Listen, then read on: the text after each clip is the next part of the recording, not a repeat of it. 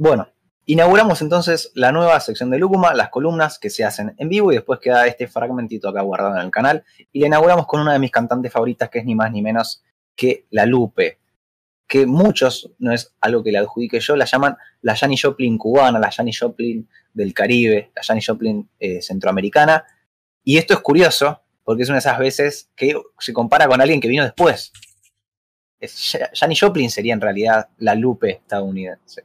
Pues la Lupe lo hizo primero, por supuesto no es una disputa esto, pero fue la, una gran pionera en tener una voz feroz, una actitud muy, muy, muy indomable, eh, con una gran performance donde entregaba absolutamente todo y no cantaba las canciones, sino más como que las vivía, las actuaba, las, sentía totalmente. Y esto cuando escuchan su música, porque esto se dice de todos los cantantes, pero cuando uno escucha la Lupe entiende por qué se dice sobre ella especialmente.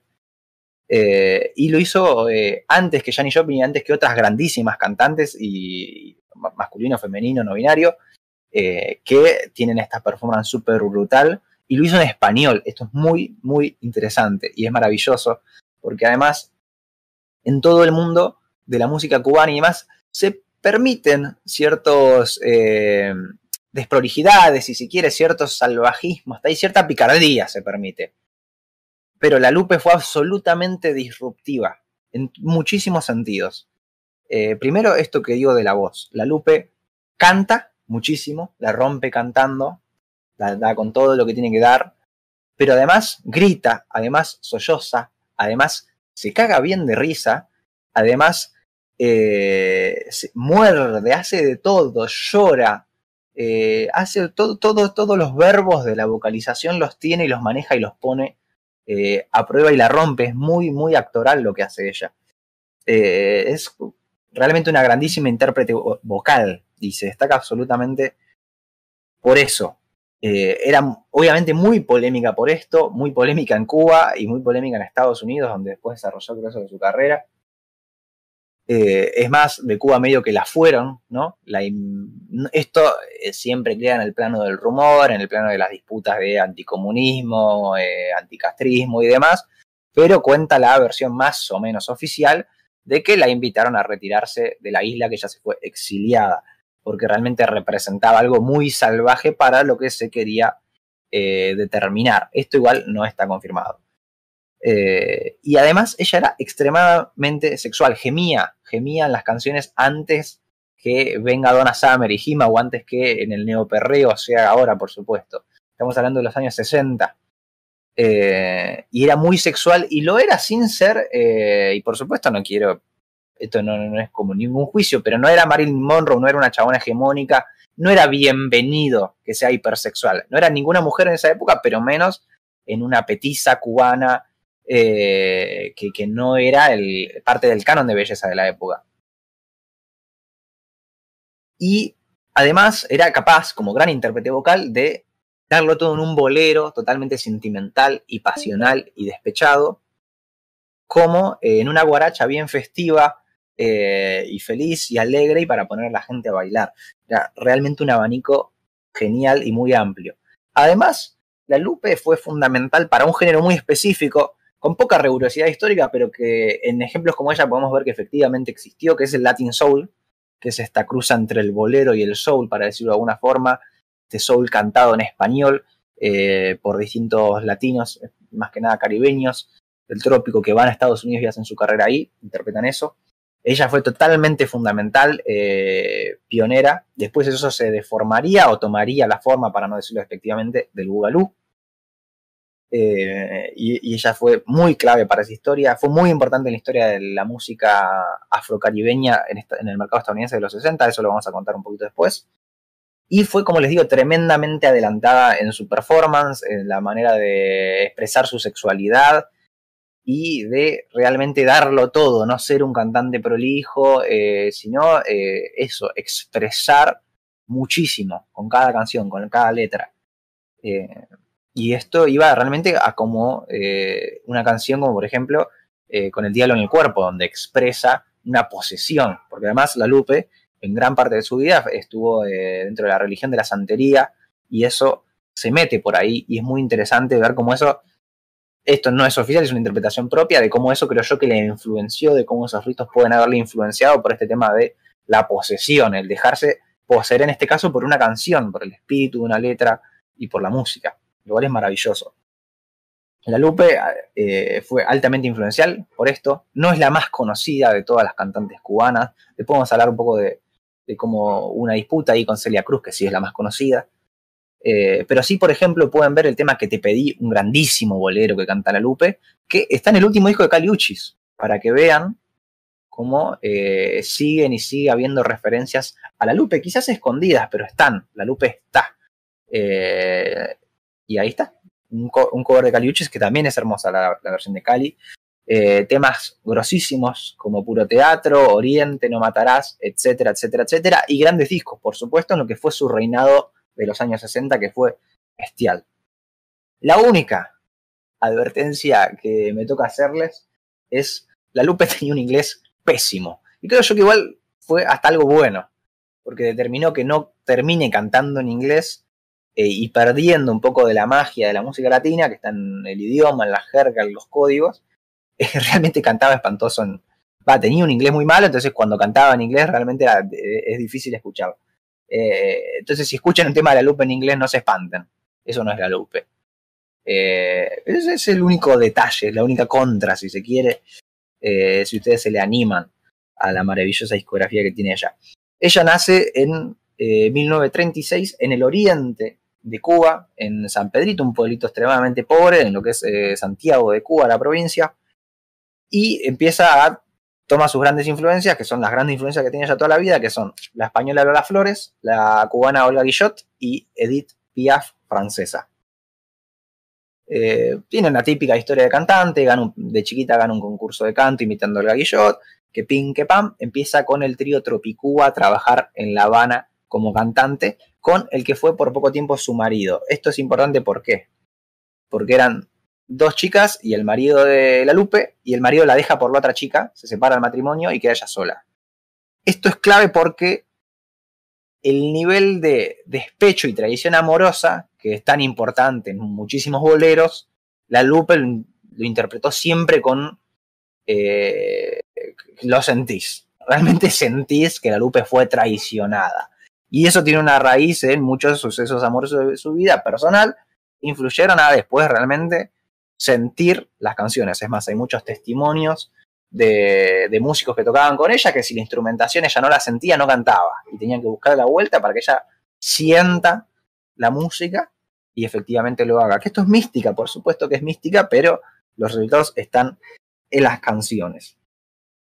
Eh, cuando pasa esto que conté, de que la, la invitan a retirarse de Cuba, digamos, esto no está seguro, pero bueno, la cuestión es que con las olas migratorias de muchos artistas cubanos que se van yendo luego de la Revolución Cubana y que incluso se iban desde antes, eh, la Lupe pasa por México y se va a Estados Unidos donde se establece y entra en contacto con Mongo Santa María, grandísimo percusionista eh, afrocubano, una carrera impresionante. Seguramente también en algún momento tengo una columna, yo ahora estoy en proceso de escuchar la discografía de Monguito, de, de Mongo, Monguito era el hijo. Eh, y graba un disco para Tico Records, que en ese momento era uno de los sellos más importantes de música latina en Estados Unidos. Y después de ese disco, muy interesante, el cual ahora vamos a hablar, eh, se junta con Tito Puente, el rey del timbal, y uno de los grandísimos nombres de la música caribeña y más todavía en el mercado estadounidense de esa época. Con Tito Puente hacen los 64 discos, los cuales son éxitos rotundos, y de repente la Lupe se hace millonaria, eh, está llena de éxito y se convierte en la reina del Latin Soul o la reina de la canción latina, la apodaban. Y la apodaban merecidamente. ¿Por qué? Porque en los 60 hubo una gran crisis en lo que fue eh, la música cubana, que es principalmente cubana, pero en general la música caribeña en Estados Unidos. En Estados Unidos en los 50 había un gran reinado de lo que llamaba el Palladium, era un salón de baile donde los reyes eran Tito Puente, Machito y Tito Rodríguez. Eh, con grandes orquestas.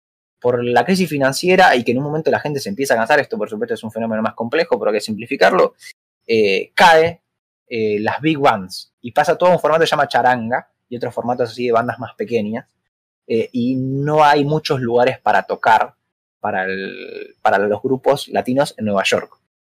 entonces es una época de crisis Y ahí salen, por ejemplo, la moda de la charanga y la segunda mitad de los 60 la moda del bugalú, que fueron modas muy pasajeras, ojo, memorables. Tenemos ese video de, de Joe Batán donde yo reivindico el bugalú como una expresión efectivamente repetitiva, de moda y demás, pero que también ha dado grandes obras. Eh, los discos de Rey Barreto de Bugalú, por ejemplo, son extraordinarios. Y ahí entra ella y es como un poco la gran excepción, porque es una época donde se complica mucho que se cruce la calidad artística con el éxito en, la música cubana en Nueva York, porque había grandes músicos, por ejemplo, Eddie Palmieri también sacó unos discos brutales ese año, eh, esos años, pero no se les daba el éxito. Eh, al Bugalú se le da el éxito, pero con, en general con los discos más repetitivos y cuadrados de todo, por supuesto que hay grandes clásicos también que les fue muy bien.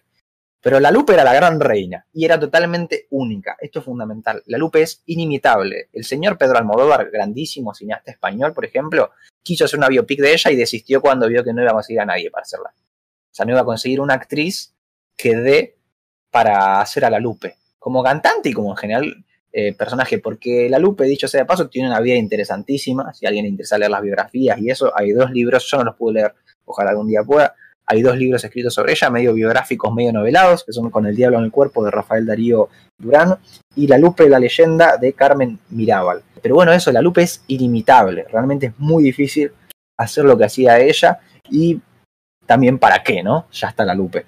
Eh, pero hay un gran problema.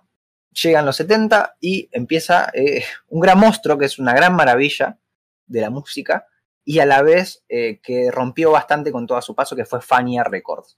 El sello que es el sello básicamente que instala la salsa y que instala el monopolio de la salsa. Eh, y por ejemplo compra los sellos Tico, compra el sello Alegre, los grandes sellos de la época de la música latina. Y compra Tico, efectivamente, que es el sello donde estaba la Lupe, y se va la Lupe para Fania. Ahí hay unos problemas personales, que como, si, como todas estas cuestiones queda medio en rumor, no vale la pena meterse. Pero ahí hay disputas con Celia Cruz, a quien ella admiraba, eh, pero parece que hizo unos comentarios de más, bla, bla, bla, bla, bla, bla.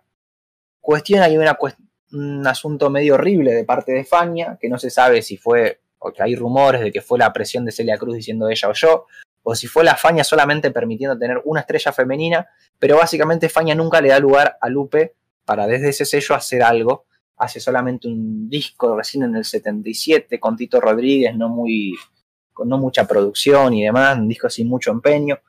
Y ahí, por supuesto, que se termina el reinado de la Lupe y además ella termina una situación eh, personal y económica terrible. Eh, adicción a las drogas nunca confirmada del todo. Eh, absolutamente trapera la Lupe. la Lupe se compraba mansiones, autos, los tapados de pieles más caros, 20 mil dólares el tapado de pieles que, que tenía la Lupe, joyas por todos lados, y además debitaba muchísimo a los santeros, a la gente de la santería, eh, se aprovechaban de la fama aparentemente y le pedían muchísima plata y ella otorgaba. Eh, además, eh, su esposo, o sea, terrible la suerte de la Lupe, empieza a padecer esquizofrenia y los medicamentos salen una locura. O sea, la, Lupe durante los 60 es millonaria, la máxima estrella de la música latina en Estados Unidos, y después se va totalmente al caño termina viviendo en Puerto Rico un tiempo vendiendo las cosas que le quedaban eh, y después vuelve a Estados Unidos y el gobierno de Nueva York le da una pensión en el Bronx, en un barrio de prostitutas. Eh, y, bueno, y la, Lupe queda medio ahí, en un momento eh, deja la santería, entra al, cristianismo y eso medio que le hace recular y más o menos recuperar cierta estabilidad en su vida se le hacen homenajes, ella, los sellos vuelven a intentar convencerla de, que, haga, que grabe música, ella lo toma como algo del diablo, como gente se quiere aprovechar de ella, no lo hace y así termina la vida de la Lupe en el 93, que muere relativamente joven. Eh, y bueno, una vida terrible, pero muy interesante y realmente muy grosa. Vamos, esto es como un poco la sección del mundo de en vivo. Ahora toca hablar de cuatro discos que yo considero esenciales para meterse a la lupa, los, los cuatro más mejores. Hoy tengo el diablo en el cuerpo, me abraza la fiebre de tu amor. Primero, por supuesto, quiero entrar a la Lupe. ¿Por dónde entro? Quizás no es el mejor disco de la Lupe, pero es el primero que ella graba, es su disco debut Ella en Cuba solamente graba dos. Este es el primero, que es Fiebre con el Diablo en el Cuerpo, que abre con el Diablo en el Cuerpo porque para mí es uno de los mejores temas de ella. Como muy salvaje todo. Ella, ella en, Cuba era un personaje polémico, pero había mucha gente a favor de eh, esa cuestión de ser una fiera. Entonces se le permite todo ese despliegue performático en el disco, que es muy interesante. El disco tiene dos bandas soportes, una es la orquesta del argentino, que no sé qué hacía ahí, pero capo, Eddie Gaitán, para mí son los mejores temas, temas así grabados con orquesta, entre ellos el tema con el diablo en el cuerpo, y por otro lado temas con banda soporte Felipe Dulzaides y su combo, que sí ya son un poquito más, eh, más latinos tradicionales, digámosle, sin menos dramatismo orquestal, como los de Eddie Gaitán. Y además es un disco clave en justamente lo que es el Latin Soul como que hace un diagnóstico un poco de cómo debe hacerse el género, cómo se practica eso, sin es el punto medio entre bolero y soul, muy interesante.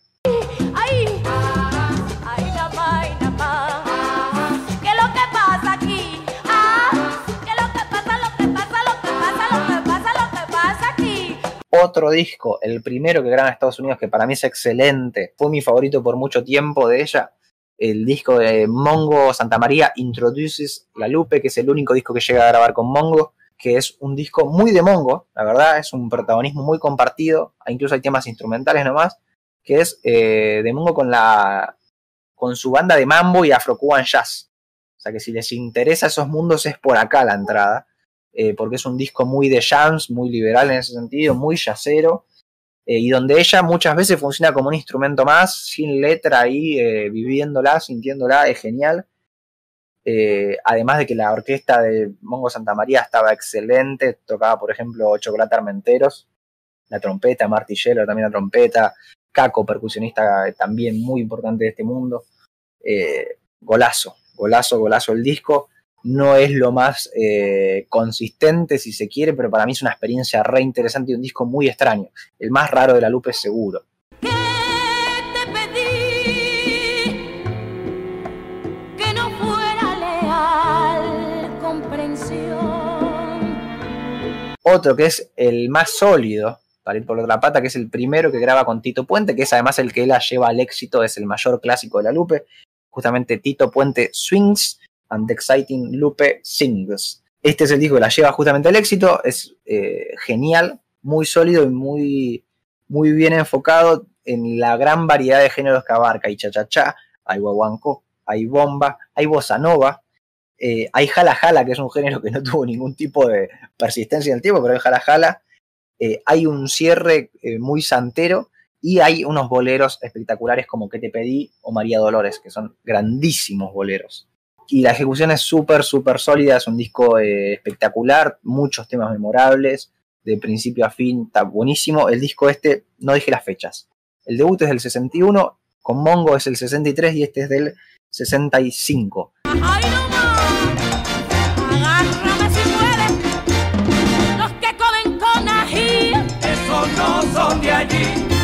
Y al año siguiente graba y publica el último que quiero recomendar así puntualmente de ella, que es homenaje a Rafael, a Rafael Hernández, perdón, que es un compositor de boleros muy importante de Puerto Rico que justamente muere en el 65 y con Tito le hacen eh, un disco en homenaje. Entonces un disco con muchos boleros muy lindos. Es el disco más tradicional y más formal, pero muy, muy bien hecho, muy jugoso. Si les gusta mucho este mundo del bolero, quizás este es un buen comienzo porque es el más conservador, si se quiere, pero está muy, muy bien hecho. Y también hay unas guarachas ahí, hay un poquito de alegría, alegría y diversión. Eh, grandes discos. Por supuesto que La Lupe tiene como 32 discos, si no me equivoco, tiene un montonazo. Yo me escuché todos. Si tienen alguna duda sobre alguno, sobre alguna cosa, por supuesto pueden dejar acá en la cajita de comentarios la pregunta que sea y yo procederé a contestarles. Eh, mis dudas o mis eh, respondiendo sus dudas o dando mis opiniones o lo que sea. Eh, y si ya escuchan estos cuatro discos y no saben con qué seguir, me preguntan y les dejo unos pares más sin ningún problema. Dicho eso, gracias por ver. Espero que les haya gustado, espero que les interese la Lupe y si la van y la escuchan también dejen en los comentarios qué les pareció, que es una experiencia que no los va a dejar indiferentes seguramente. Gracias por ver.